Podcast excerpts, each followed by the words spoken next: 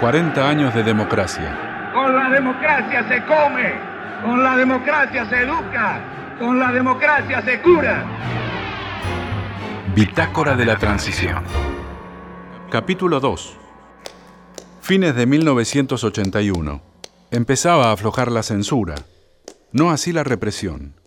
En las radios seguían las listas negras de artistas y temas musicales prohibidos. El cine argentino empezaba a marcar resistencia por esos tiempos. Tiempo de Revancha, película escrita y dirigida por Adolfo Aristarain, ya se había convertido en un símbolo de la resistencia del séptimo arte contra la dictadura. La clase trabajadora tomaba las riendas de la protesta. Cruzando los salitrales, uno se muere de sed. Aquello es puro desierto, allí no hay nada que hacer. Noviembre y diciembre de 1981 fueron meses de resistencia ya inocultable. El basta a tanta opresión ya era una realidad incontrastable. Trabajo, quiero trabajo, porque esto no puede ser.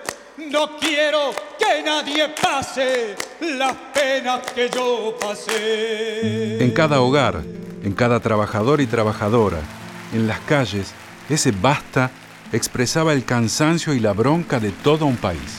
Le tengo rabia al silencio por lo mucho que perdí. Los sindicatos molestaban a los dictadores. Permanecían intervenidos. Muchos de los gremialistas de entonces fueron perseguidos y desaparecidos. Que no se quede callado quien quiera vivir feliz.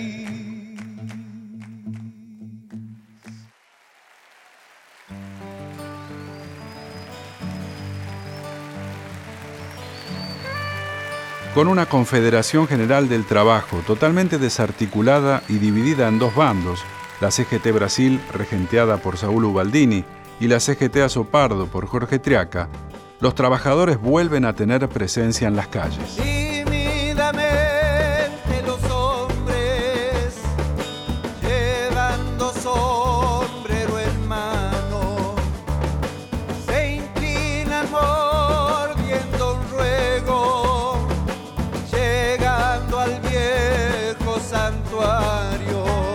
En busca de aliados, Ubaldini, emblemático dirigente gremial de los años 80, se acerca a sectores de la Iglesia, de los organismos de derechos humanos y del radicalismo.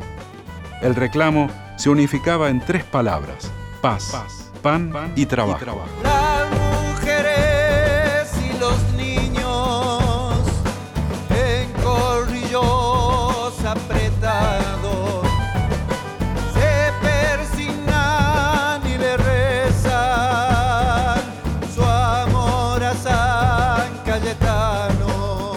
Fue el 7 de noviembre de 1981, cuando muchas instituciones nos cerraban la puerta.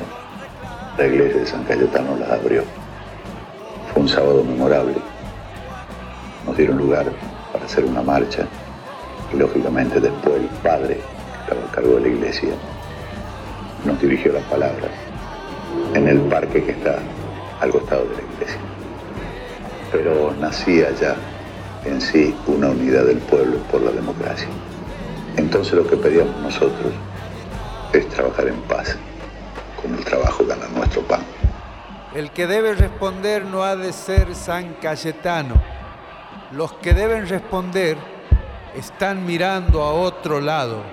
Más de 10.000 personas participaron de la marcha a San Cayetano bajo el lema Paz, Pan y Trabajo. Ubaldini fue muy puntual en la convocatoria al templo del barrio de Liniers en Capital Federal, pese a las amenazas de represión por parte del gobierno militar. Pero se aferra al milagro. La patria convoca al pueblo. Todos aquellos que se sientan trabajadores, todos aquellos que se sientan argentinos, todos aquellos que se sientan dirigentes, pueden venir. Nosotros siempre estamos con los brazos abiertos a ellos. Buscamos el alma, el sentimiento que debe tener la Confederación General del Trabajo, donde la defensa de los derechos del trabajador sea prioridad una. Y nosotros luchamos por eso, contra la desocupación, contra los salarios de hambre, tanto funcionando en nuestro local, porque es nuestro, de los trabajadores, tanto funcionando aquí en Brasil o si no en una plaza o en una esquina. Pero nunca vamos a perder los valores reales que tiene el trabajador y el sentimiento, no solamente de aglutinarse para defenderse, sino para defender los intereses de los demás y de la patria misma. Yo era uno más de los que colaboraron en la Basílica. Ricardo Carrizo, sacerdote del movimiento Curas en Opción por los Pobres. No tenía ninguna responsabilidad más que ayudar a juntar, recolectar las donaciones, acompañar a los peregrinos. Y cuando se empieza a hablar de esta marcha, inicialmente desde adentro de la parroquia, había alguna cuestión así de, bueno, y los militares, porque justo no permitían este tipo de reuniones así fuertes, aunque se venía gestando esta cuestión de basta de los militares, de democracia, de volver a salir a ser lo que somos, sino esa dictadura que con todo lo que nos ha costado y nos ha vivido fuertemente.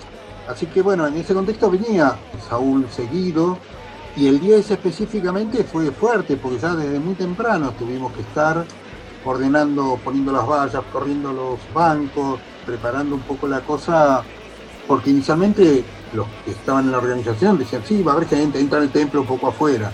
Y la verdad que con la cantidad de gente que lograron movilizar, el cura decidió abrir la parte de atrás del santuario, que es un gran parque, y con una mesa improvisar un altar, y ahí, bueno, se celebró la misa.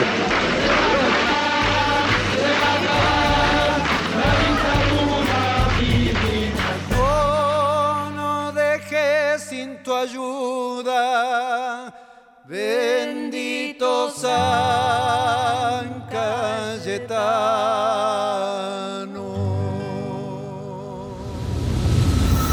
Diciembre de 1981.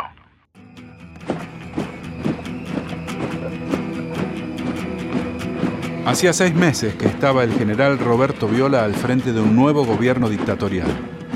Viola se propuso una tibia apertura política, pero chocó contra la línea dura militar con el general Leopoldo Fortunato Galtieri a la cabeza, quien no tardó en desplazar a Viola de la presidencia de facto. Se conoce en estos momentos en el comando en jefe del ejército la resolución de la Junta Militar de acuerdo a la crisis institucional en la que ha entrado el país. Ingresa a la sala de prensa del comando en jefe del ejército en el edificio Libertador el subsecretario del Arma, el general Héctor Norberto Iglesias. Buenos Aires, 11 de diciembre de 1981. Vista la actual situación institucional y considerando que se han producido las razones de Estado para remover al presidente de la Nación Argentina, que alude el artículo 2 del Estatuto para el Proceso de Reorganización Nacional, la Junta Militar resuelve. Artículo 1. Cese como presidente de la Nación Argentina el señor Teniente General don Roberto Eduardo Viola. Artículo 2. Desígnase presidente de la Nación Argentina para el período 22 de diciembre de 1981, 29 de marzo de 1984, al señor Teniente General don Leopoldo Fortunato Galtieri, quien, con carácter de excepción a lo determinado por el Estatuto para el Proceso de Reorganización Nacional, retendrá el cargo de comandante en jefe del Ejército hasta completar el lapso fijado en el número 1.3.2. del Reglamento para el Funcionamiento de la Junta Militar, Poder Ejecutivo Nacional y Comisión de Asesoramiento Legislativo.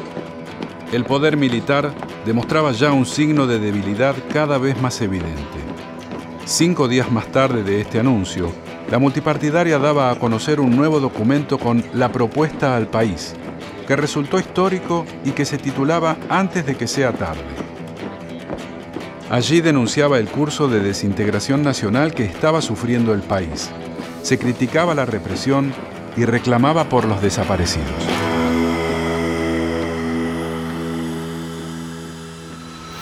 Febrero de 1982.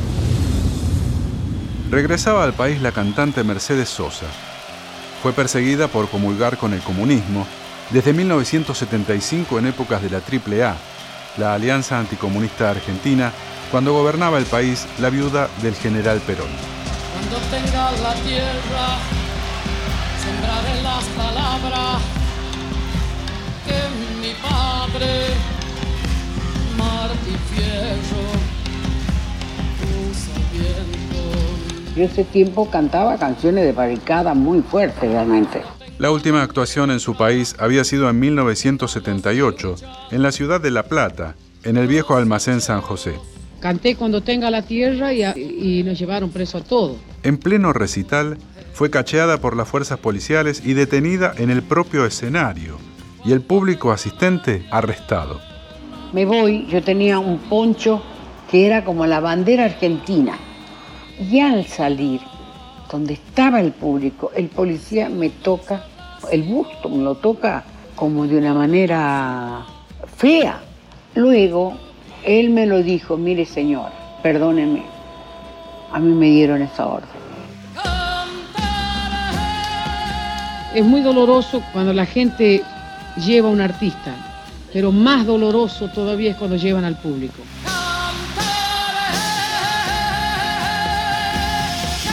Emprendió el primer exilio hacia Europa en febrero de 1979.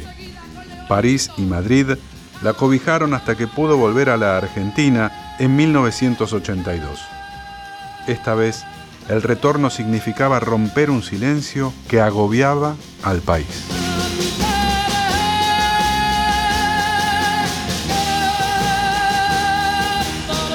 Cuando Mercedes Sosa llega al Ópera, Alejandro Pontlecica, productor musical y disc jockey. El folclore iba por un carril, el tango iba por otro carril, el rock iba por otro carril, la música romántica por otro carril, y Mercedes arriba de ese escenario junto a todos. Todos juntos, por favor.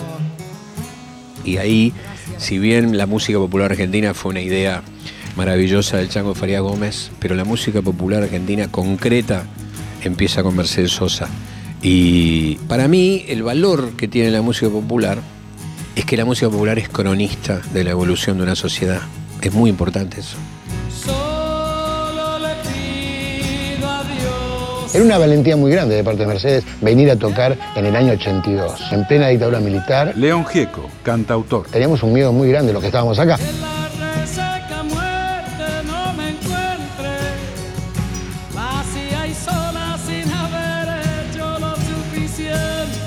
Yo canté cientos de veces Solo le pido a Dios con Mercedes Sosa.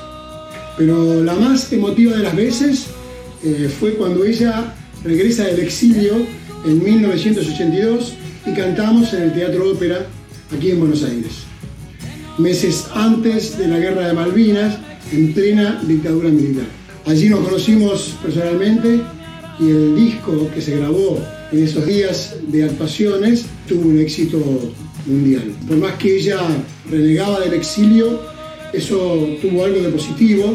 Empezó a ser una artista aclamada en toda América. Y la valentía de cantar aquí, en el año 82, la convirtió en un ícono de la democracia, que regresa un año después de la mano de Raúl Alfonsín como presidente.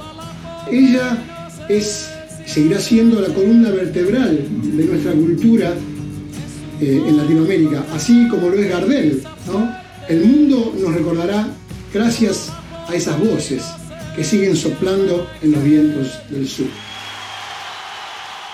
Entre los invitados por Mercedes a estos 13 recitales en el Teatro Ópera de Buenos Aires estuvieron el litoraleño Raúl Barbosa, el pianista Ariel Ramírez, el tanguero Rodolfo Mederos y el compositor del rock argentino Charly García, ícono de la resistencia musical durante los años de plomo, junto a muchos que tuvieron que partir rumbo al exilio. Tendré los ojos muy lejos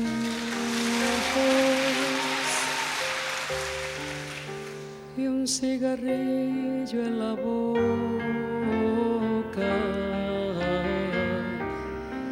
el pecho dentro de un hueco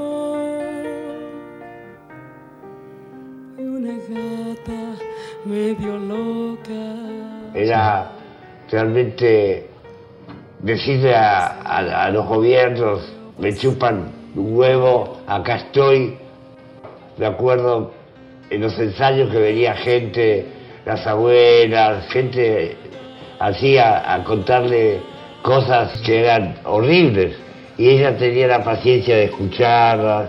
O sea, realmente, de alguna manera, ella nos puso en una frecuencia digamos que nos hizo fuertes y desafiantes a la vez. Una flor cuidando mi pasado y un rumor. Charly García formó parte de aquellas actuaciones de Mercedes Sosa en el Ópera. Cantaron juntos el tema del músico Cuando ya me empiece a quedar solo, uno de los intentos de Mercedes para integrar rock y folclore y ser parte del nuevo cancionero. Y el fantasma tuyo sobre todo. Mercedes debió volver al exilio a los pocos meses de haber regresado, cuando se enteró que uno de los genocidas, el almirante Carlos Alberto Lacoste, preguntó: ¿quién dio permiso a Mercedes Sosa para estar en mi país? Muchas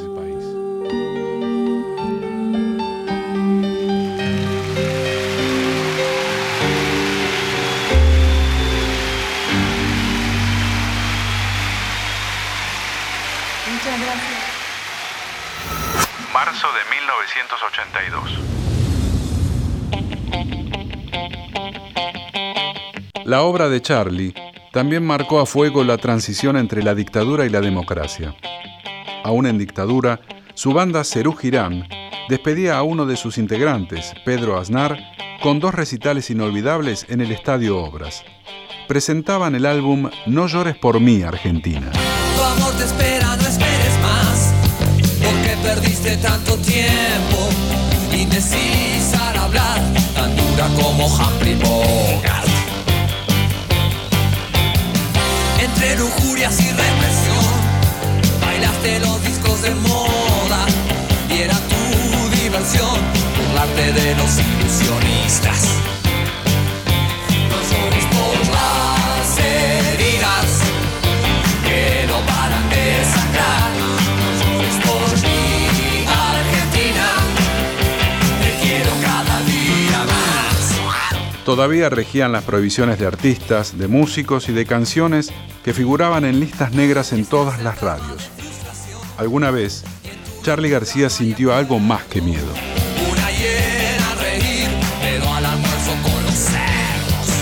Me daba una mezcla de paranoia y orgullo, porque había que tener huevos para estar todo el tiempo tan expuesto. A mí me parece que cuando hay un enemigo visible, uno se tiene que esforzar más para protestar y que no se den cuenta.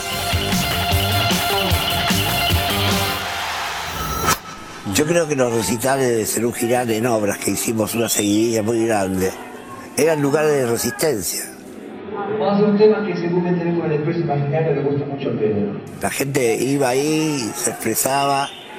Una vez se iban a llevar una chica en cana y yo paré el concierto y dije al iluminador, ilumina ahí. Y entonces estaba el tipo con la mira y le digo, somos 5.000 contra uno. De ese recital no se conocía registro audiovisual alguno. El trabajo minucioso durante 10 años de Lautaro Guido Paiva, periodista y recogedor de grabaciones inéditas, y el tremendo aporte del coleccionista de audios de recitales Gustavo García, rescataron los momentos de aquella aparición de Serú Girán en el Estadio Obras, en el documental Serú Girán a 40 años de No llores por mí, Argentina.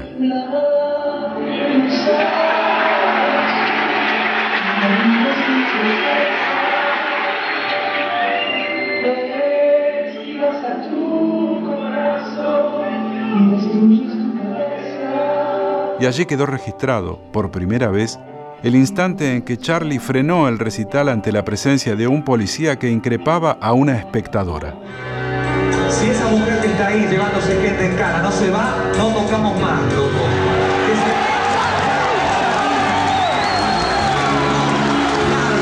un recital, loco, no es una comisaría. Serú Girán desafió a la dictadura imperante en 1982 bajo el poder absoluto del teniente general Leopoldo Fortunato Galtieri. Había que tener huevos para estar todo el tiempo tan expuesto.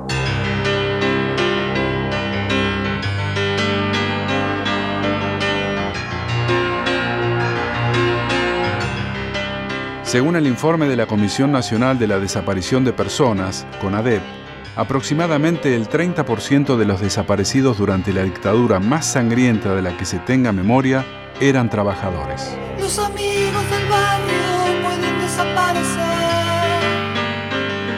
Los cantores de radio pueden desaparecer. La dictadura había sido especialmente feroz con ellos, sobre todo con los delegados y militantes sindicales. Por eso, la decisión de pegar el salto hacia una abierta protesta tenía el riesgo implícito de seguir con vida o la muerte como opciones en juego. Los que están en la calle pueden desaparecer en la calle.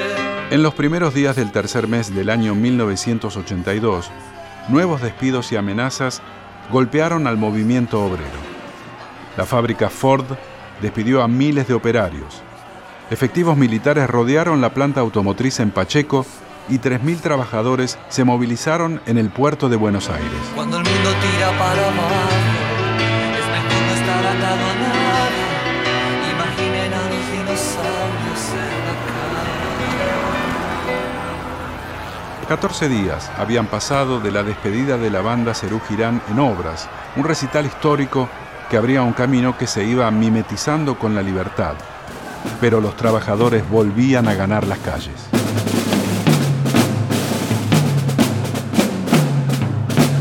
La CGT llama a la movilización en todo el país. La decisión estaba tomada. Marcharían hacia Plaza de Mayo el 30 de marzo. Saúl Ubaldini, quien ya había convocado a la clase obrera a la iglesia San Cayetano en noviembre de 1981, desafiando al estado de sitio imperante, redoblaba la apuesta con un nuevo llamado al paro y movilización en todo el país, y bajo el mismo lema: paz, pan y trabajo. El 30 de marzo de 1982 también tenemos nuestros héroes.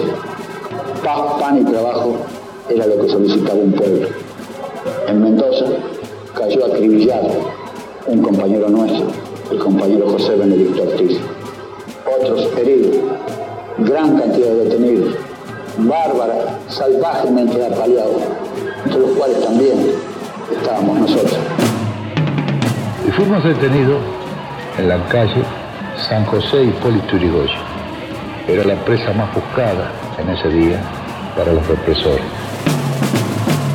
Fueron momentos muy difíciles, donde lógicamente los sindicatos en su mayoría habían sido intervenidos.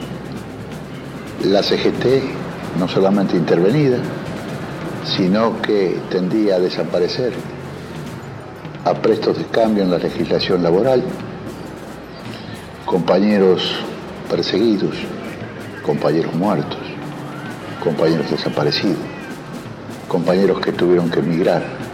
Y lógicamente, los cuadros de segunda línea de aquel entonces fue los que los tuvieron que ir buscando todo aquello que quisiera, a demostrar que el sindicalismo, aún con la dictadura, seguía firme. Los militares enviaron efectivos uniformados a Rosario, Córdoba y Mendoza. Plaza de Mayo, en Buenos Aires, se convirtió en un búnker. Había que impedir la protesta a cualquier costo. Patrulleros, carros de asalto y hasta helicópteros intentaron por los medios más cruentos disolver a los manifestantes. Convertido en un campo de batalla, el centro de la capital federal presenciaba el fin de un ciclo demasiado oscuro. El 30 de marzo de 1982 quizás sea el día culminante de esa derrota. Ahí sentí que se terminaba la dictadura militar. Víctor de Llenaro, dirigente sindical. Que esa marcha que después de haber hecho paros, movilizaciones a San Cayetano, etcétera, en los años anteriores, logramos confluir hacia Plaza de Mayo con la convicción de que ese grito de se va a acabar la dictadura militar, iba a tronar en esa plaza histórica. Y fue así. Nos dimos cita, fue una sorpresa, la verdad que a mí, no solamente a mí, a todos nosotros nos superó ese número increíble de gente, de trabajadoras, de trabajadores que intentamos llegar a Plaza de Mayo. sí, cobramos una represión realmente violenta, pero que hubo, para mi juicio, dos cosas muy claras. Primero, los vecinos.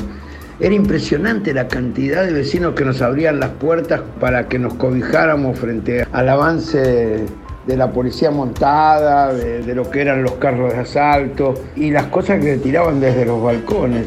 Era una rebelión. No llegamos a la plaza, pero la confrontación duró más de 4 a 5 horas. Esa noche a mí me tocó recorrer varias comisarías tratando de que salgan los compañeros. Y también hubo un hecho notable, como recuerda Nora Cortiña, que se puso el pañuelo para entrar en una de las comisarías que estaba repleta de gente, porque había miles de detenidos, estaban todas superadas, hacinadas, y explotó el grito de madres de la plaza, el pueblo las abraza. Nos juntábamos para tener esto. La organización de la marcha fue rigurosa. Nadie debía ir solo en forma espontánea. Los sindicatos llevaron sus micros.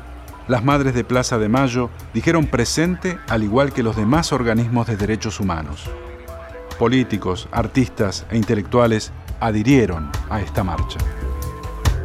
Se organizó con el sector sindical, con Ubaldini. Federico Storani, dirigente de la Unión Cívica Radical. Nosotros participábamos de esas reuniones. Y el que también participó, y lo dijo expresamente, incluso en un discurso en el Congreso, recordando la presencia tanto mía como la de Juan Manuel Casella, fue el propio Ubaldini, que participamos en la organización previa de la marcha que se hizo y que, bueno, tuvo el desenlace. Obviamente, todavía las condiciones de represión estaban, el miedo estaba y todo lo demás. Pero inmediatamente después de lo de Malvinas y la derrota militar en Malvinas es como que el dique se rompió, por eso ahí empieza lo que yo califico como la transición total. Vos pensás que el acto en la Federación de Box, que tuvo miles y miles de personas, lleno, completo, fue todavía con la prohibición de la actividad política vigente, no fue autorizado y lo hicimos igual y no hubo forma de detenerlo. Estamos hablando todavía del año 1982. Storani se refiere al primer acto político después de 6 años, 3 meses y 19 días de silencio impuesto por la dictadura. Fue un 16 de julio de 1982. Ese día, Raúl Alfonsín se probó el traje de candidato presidencial. Aún regía el estado de sitio. El actual diputado nacional, Leopoldo Moró, quien en ese entonces militaba en la Unión Cívica Radical, también participó de aquel encuentro de su partido. Convocamos a un acto, en este caso solo del alfonsinismo, con Alfonsín, en la Federación de Box, y cuando íbamos a iniciar el acto, que nos sorprendió por la magnitud, había más de 15.000 personas que habían desbordado la calle Castrobarro, donde está la Federación de Box, y la avenida Rivadavia. Vino las fuerzas policiales a decirnos que no podíamos hacer el acto porque estaba todavía vigente el estado de sitio, dictado por la dictadura. Y nosotros le dijimos, bueno, hagan lo que tengan que hacer, procedan, nosotros el acto lo vamos a realizar igual, lleven preso a Alfonsín, llévennos preso a nosotros y asuman las consecuencias. Y bueno, estuvo la multitud ahí 1 hora, 2 horas de negociaciones intensas y el ministro de entonces, el general Yamil Reston, tuvo que firmar la derogación del estado de sitio.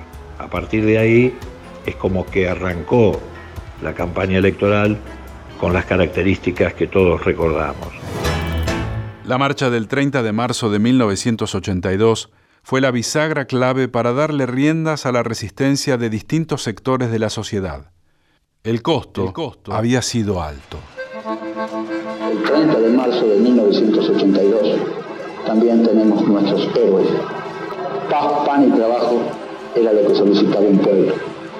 En Mendoza cayó acribillado un compañero nuestro, el compañero José Benedicto Ortiz. La hija de Benedicto Ortiz recuerda aquella jornada vivida en la provincia cuyana. Soy Ana del Carmen Ortiz, hija de Benedicto Ortiz. Ese día del 30 de marzo fue una tarde donde nosotros cumplimos las obligaciones de trabajo, mi mamá se quedó en casa Cuando pasó todo esto yo me entero porque yo trabajaba en la calle La Cera y empezó la gente a correr, las ambulancias. Ahí nos dimos cuenta que había pasado algo grave. Bueno, aquí en Casa de Gobierno el clima es de absoluta normalidad dentro del marco de los acontecimientos que se viven. Recién advertimos el paso de dos ambulancias. No nos han confirmado que haya ningún herido. Pensamos que son medidas de seguridad. En cuanto a las explosiones, nos reiteran que fueron explosiones producidas con bala de fogueo para amedrentar a personas que pudieran intentar rebasar los cercos de contención, cosa que no ocurrió. Para Radio Nihuil de Mendoza, la situación era de absoluta normalidad y hablaba de balas de fogueo, mientras en ese momento Benedicto Ortiz yacía caído sobre el asfalto de las calles Mitre y Pedro Molina de la capital cuyana. Y yo volviendo a casa me encuentro que mi madre ya no estaba porque uno de los señores le llevó a mi mamá el anillo de mi papá que le alcanzó a sacar con una tarjeta que le dio mi papá así en señas donde estaba el domicilio y le explicó que mi papá lo habían llevado al hospital central. Yo inmediatamente acudimos. Y bueno, nos encontramos con todas estas secuencias donde los gendarmes no nos dejaban ingresar, lo alcanzamos a ver cuando lo llevaban en la camilla nada más, él nos miró, ya no hablaba. Y bueno, y después como todo fuimos obligados a salir y a estar afuera del hospital esperando que nos dieran noticia y así pasaron los días. Confirman en la agencia Telan que hay dos heridos de bala que están siendo atendidos en la clínica Mitre. Bruno Antinoli con herida penetrante en muslo izquierdo con orificio de salida. Juan Enzo Ortiz, un ferroviario, herida de bala en el hombro derecho con posible afección de pulmón. Hugo Orlando González, un desocupado, pierna totalmente destrozada por heridas de bala. Jorge García, internado en el sanatorio Patricias, herido de bala en el hombro izquierdo con posible afección del pulmón y otra persona de apellido Martínez, de otros datos desconocidos hasta el momento. Los recuerdo muy triste porque recuerdo la madre de mi mamá, doña Juana.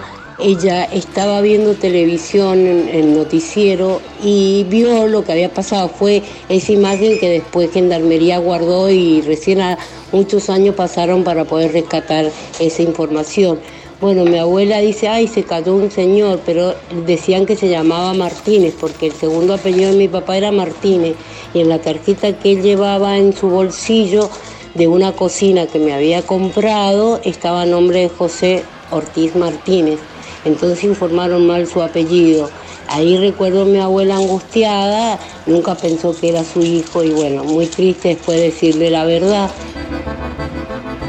A unos 20 metros de nuestro equipo móvil, prácticamente cubre las personas una cuadra y ustedes como fondo pueden escuchar algún tipo de cánticos que son precisamente los estribillos que las personas están cantando precisamente en estos momentos, que están pasando frente a nuestro equipo móvil instalado en Avenida San Martín y Rivadavia de nuestra ciudad capital.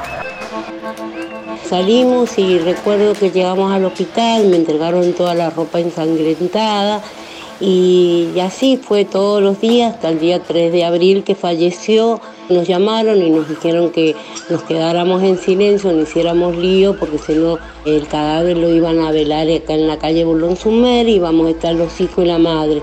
Entonces con mi hermano nos abrazamos y tuvimos que callarnos en silencio todo el dolor, no podíamos llorar, estábamos atemorizados. Todo fue ver mucha gente, compañero de mi papá, que él estaba trabajando en AOMA, era secretario general. Mucha tristeza, la verdad que aún creo que se me pone la piel de gallina de ver todo eso, que solamente pedían paz y trabajo nada más. Soy Héctor Antinori, siempre trabajé, tengo 86 años. Fui tornero, trabajé en la empresa Gans. Eran épocas de mucha desocupación y crisis económica. en esos momentos, momentos de muchas luchas, y hubo una convocatoria de la CGT al centro. Fuimos y ahí nos encontramos con una gran cantidad de obreros. Nosotros no conocíamos a Benedicto Ortiz, él era un obrero minero, nosotros éramos metalúrgicos. Solo vimos cuando le tiran la gendarmería. Mi papá fue inmediatamente a socorrerlo y recibió 2 balazos. A 50 metros estaba la clínica Mitre, donde fue tendido. Es muy importante los años que llevamos en democracia. Tenemos que defenderla. Nunca más dictaduras en nuestro país. Soy Alexis Vigos, nieto de José Benedicto Ortiz. Era gremialista por parte de AOMA, era secretario general de la seccional de Mendoza y era interventor también de la CTA. En la marcha del 30 de marzo de Pan, Paz y Trabajo de la CTA, mi abuelo fue asesinado. Yo, como nieto, la verdad que me he ido encontrando a través de esta nota. Es como que día a día me encuentro con él. Es algo que a veces me cuesta, pero me gusta porque me encuentro con él. Me lo arrebataron de una manera. No tuve derecho a tener un abuelo. Entonces con esto lo conozco. Y día a día paso por el monumento y digo, bueno, es él. ¿Y cómo fue y qué es? Y sí, el mártir de la democracia, es mi abuelo, es mi enseñanza y hoy día el orgullo de mi sangre. Héctor Recalde, histórico abogado de la Confederación General del Trabajo, recuerda aquellos días con la autoridad que le da su indiscutible trayectoria como abogado laboralista. Esa fecha, 30 de marzo de 1982, por supuesto queda registrada en lo más profundo de los anales de las luchas sociales en nuestro país. Y esas luchas sociales siempre siguen vigentes. Más allá de los gobiernos que existan, el movimiento sindical siempre va procurando continuar con las reivindicaciones, recuperación de derechos, y no termina ni en una victoria ni en una derrota, continúa. Tras el triste saldo que dejó la feroz represión por la marcha del 30 de marzo, el 2 de abril llegó el masazo del desembarco argentino en las Islas Malvinas. Saúl Ubaldini lo vivió desde la cárcel. Fuimos detenidos, fuimos llevados a Devoto. No sabíamos nosotros nada del antecedente de Malvinas. Y nos enteramos estando detenidos de que habíamos estado en Malvinas. Nosotros ese día, yo creo que fue el día del sepulcro final de la dictadura. La guerra de Malvinas duró 74 días. Nuestro archivo recuerda cada sonido de esas jornadas con tantas heridas que siguen abiertas. Transmite LRA1 Radio Nacional Buenos Aires, Argentina, y LS82 Canal 7 Argentina Televisora Color, directamente desde Casa de Gobierno. Comunicado de la Junta Militar. La Junta Militar, como órgano supremo del Estado, comunica al pueblo de la nación argentina que hoy la República, por intermedio de sus Fuerzas Armadas, mediante la concreción exitosa de una operación conjunta, ha recuperado las Islas Malvinas, Georgias y Sandwich del Sur para el patrimonio nacional. Hoy, 2 de abril, recién hemos comenzado con la actitud de recuperar las Malvinas y toda su zona de influencia. Y ya flamea la bandera argentina en nuestras islas.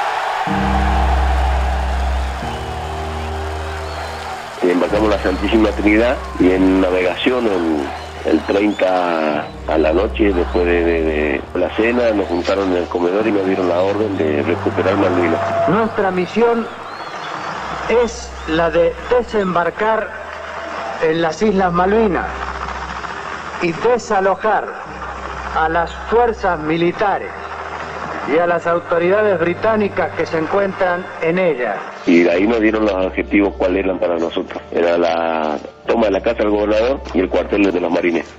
A partir del día de la fecha, 2 de abril de 1982, inicia su transmisión LRA Radio Islas Malvinas para toda la República Argentina.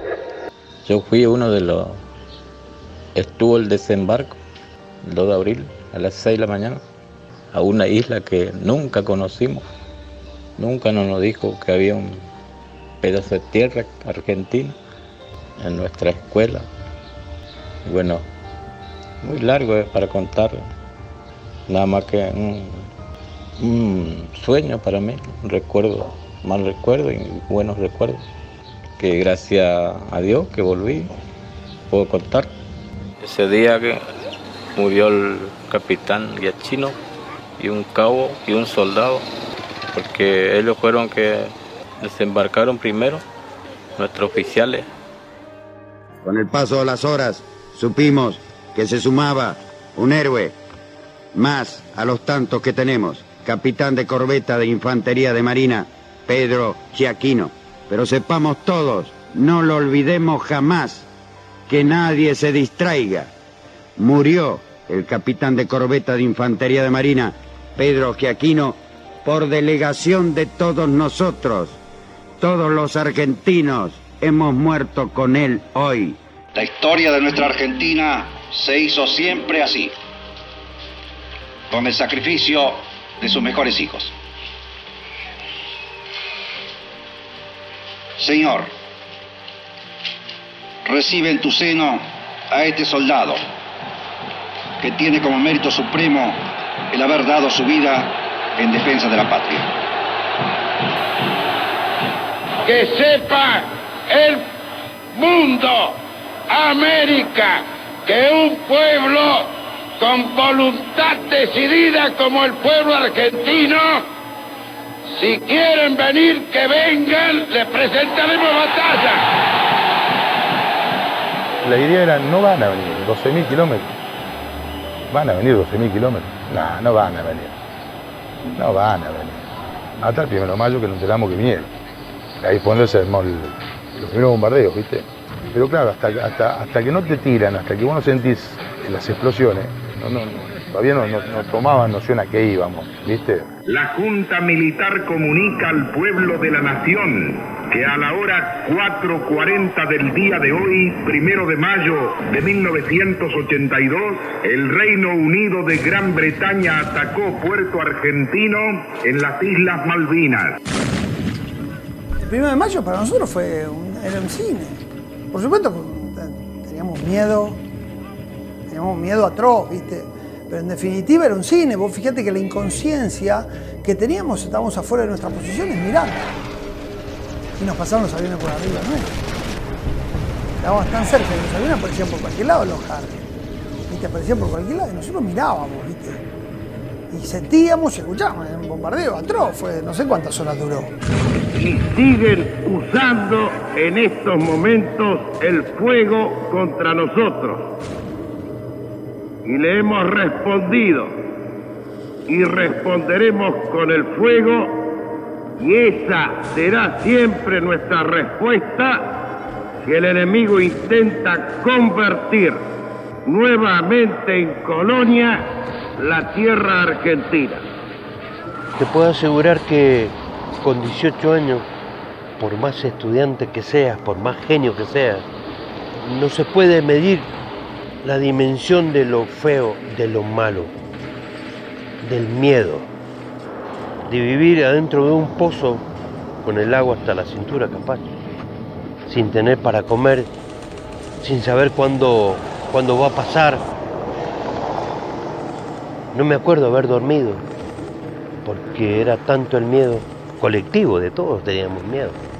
Nos han traído una triste novedad, y es que hasta ahora habría de nuestro lado 9 muertos y más de una veintena de heridos. También hay bajas del lado enemigo. Se habló de 3 aviones, uno por lo menos está confirmado. Yo les puedo asegurar que no pasan frío, porque tienen muchísimo abrigo y van a volver con algunos kilos de más porque comen mejor que en casa. Yo perdí 18 kilos en la guerra. Llegué a conocer una dimensión del hambre que ojalá ninguno de ustedes le pase y poca gente conoce. ¡Hola, mi país! Muy buenas noches, señoras y señores. Se inician las 24 horas de las Malvinas Argentinas. El gobierno de la República Argentina hace saber que a las 17 horas del día 2 de mayo, el crucero Ara General Belgrano fue atacado y hundido por un submarino británico. La dotación del buque es de 1.042 hombres. Good evening, everyone. A day of calm in the Falkland Islands dispute was shattered around 3 o'clock Detroit time today when, according to British reports, one of Her Majesty's submarines fired torpedoes at an Argentine ship. The British report the torpedoes caused severe damage to the ship called the General Belgrano. Y a las 16 horas, con un cielo muy plomizo, con un viento huracanado, con un crepúsculo vespertino que ya nos está presionando desde el punto de vista de la visibilidad. En ese momento yo estaba subiendo el puente porque se hacían las 4 y había un relevo de los jefes de defensa que eran mis representantes, que eran en el puente, que representaban al comandante, por decirlo así. Y a las 16:01, estando en la escala de acceso hacia el puente, siento vivo y maldigo ese momento. Una explosión, un olor acre, un olor ácido, una inclinación inmediata hacia el vapor.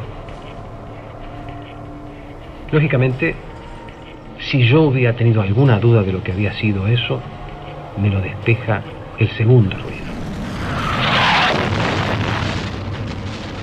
Un segundo torpe. Todas las luces apagadas, sin energía y un silencio. Ese silencio tremendo, el silencio que había a bordo del crucero General Belgrano, era el silencio peor que yo había escuchado en toda mi carrera. Era el silencio de que la vida estaba cesando.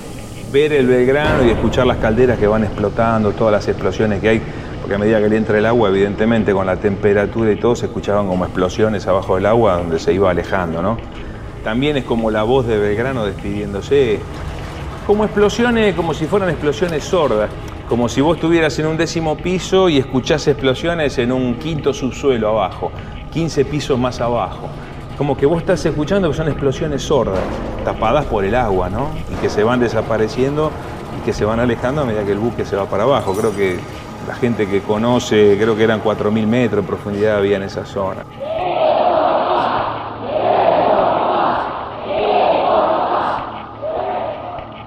Suplicasteis a Dios de los corazones que enseñara su amor a las naciones, se irradie también ahora a cada corazón argentino y a toda la sociedad el amor, el respeto a cada persona, la comprensión y la paz, así sea.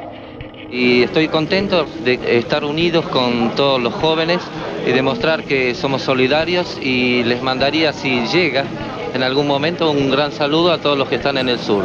Un poco la intención es tratar de estar juntos, hermanándonos con toda la gente nuestra que está en el sur. Creo que son tiempos difíciles de nuestro país, creo que van a ser mucho más difíciles. Y entonces me parece que la mejor manera es estar unidos y tratar, de repente, la música puede ser una manera de orar también. Entonces puede ser un poco ayudarnos entre todos, ¿no? Sí. Que este agradecimiento sirva para toda la gente que hizo algo por este festival. Nadie cobra un peso por nada, gracias también al Estadio Obras por poner todas las instalaciones. Y así que es un bloque de gente que trabaja para llevar a cabo un recital donde creo que hay 50.000 personas. Las noticias, hoy jueves 10 de junio con José Benedicto Ortiz y Francisco Marín. El secretario de Defensa británico, el señor North, ha dado detalle de las operaciones en las Malvinas ejecutadas el martes pasado, durante las cuales fueron desembarcadas alrededor de Puerto Argentino más tropas británicas. Con el desembarque se concluyó el envolvimiento de la guarnición argentina. El señor North añadió que durante el desembarque aviones argentinos bombardearon dos buques británicos, el Sir Galahad y el Sir Tristram. No tenemos espacio, no tenemos medios, no contamos con los apoyos que corresponden y creo, mi general, que tenemos que asumir una gran responsabilidad para con soldados que van a seguir combatiendo un combate sin posibilidades por el término de pocas horas más y que va a costar muchas vidas. Estas son las tres últimas frases que yo le digo al general Galtieri, que habrá escuchado que finalmente digo, si no tiene nada más para mí, corto y fuera, y se hicieron aproximadamente, yo le diría, entre las 10 y las 11 de la mañana del 14 de junio, cuando ya estaba totalmente configurada esa crisis, la crisis final que vivimos, que desembocó finalmente en un alto el fuego ofrecido por los ingleses, aceptado por mí, y la rendición. Efectivamente, son esas frases de una conversación bastante más larga, y que fueron grabadas por casualidad. El 14 de junio nos dan la orden de repliegue, habíamos combatido de las 8 de la noche hasta las 8 de la mañana, sin parar, sin parar. Y yo cuando me dan la orden de repliegue me quedaban 3 proyectiles en mortero, ya no teníamos más munición. Nos dan la orden de repliegue porque ya los ingleses habían pasado la primera línea. Entonces nos dan la orden de repliegue, nos apostamos, nos hacen apostar el cuerpo a tierra con el faro y sable de bayoneta encastrada. Y como nosotros nos habíamos apostado atrás de una loma, ya si lo veíamos ya a 50 metros, lo veíamos que venía. Y habremos estado apostados 10, 15 minutos de la cuerpo a tierra y ahí, viste, la cabeza explota. Decís, a donde se asome uno y hay que darle o me va a dar y cómo va a ser el enfrentamiento, viste. Encima cuando vos te dicen, escatás a ver bayoneta es porque puede haber cuerpo a cuerpo. Que en el día de ayer, 14 de junio de 1982, se produjo la reunión entre el comandante de las fuerzas inglesas, general Jeremy Moore, y el comandante de la guarnición militar Malvinas, general de brigada Mario Benjamín Menéndez. En dicha reunión se elaboró un acta en la cual se establecen las condiciones de cese de fuego y retiro de tropas. El combate de Puerto Argentino ha finalizado. Nuestros soldados lucharon con esfuerzo supremo por la dignidad de la nación. Enfrentaron con más coraje que armamento la abrumadora superioridad de una potencia apoyada por la tecnología militar de los Estados Unidos de Norteamérica, sorprendentemente enemigos de la Argentina y de su pueblo. Contengamos el dolor. Levantemos bien alta la frente. Nuestro pueblo es y se siente fuerte. Y lo acompañan sus hermanos latinoamericanos. La dignidad y el porvenir son nuestros. Y ellos nos darán la paz y la victoria. Gracias. Buenas noches. Buenas noches. Buenas noches. La historia de Malvinas se seguirá escribiendo a la par de los esfuerzos diplomáticos para lograr definitivamente el reconocimiento de soberanía argentina sobre ese puñado de tierra tan lejano para el Reino Unido de Gran Bretaña y tan cercano para nuestro país.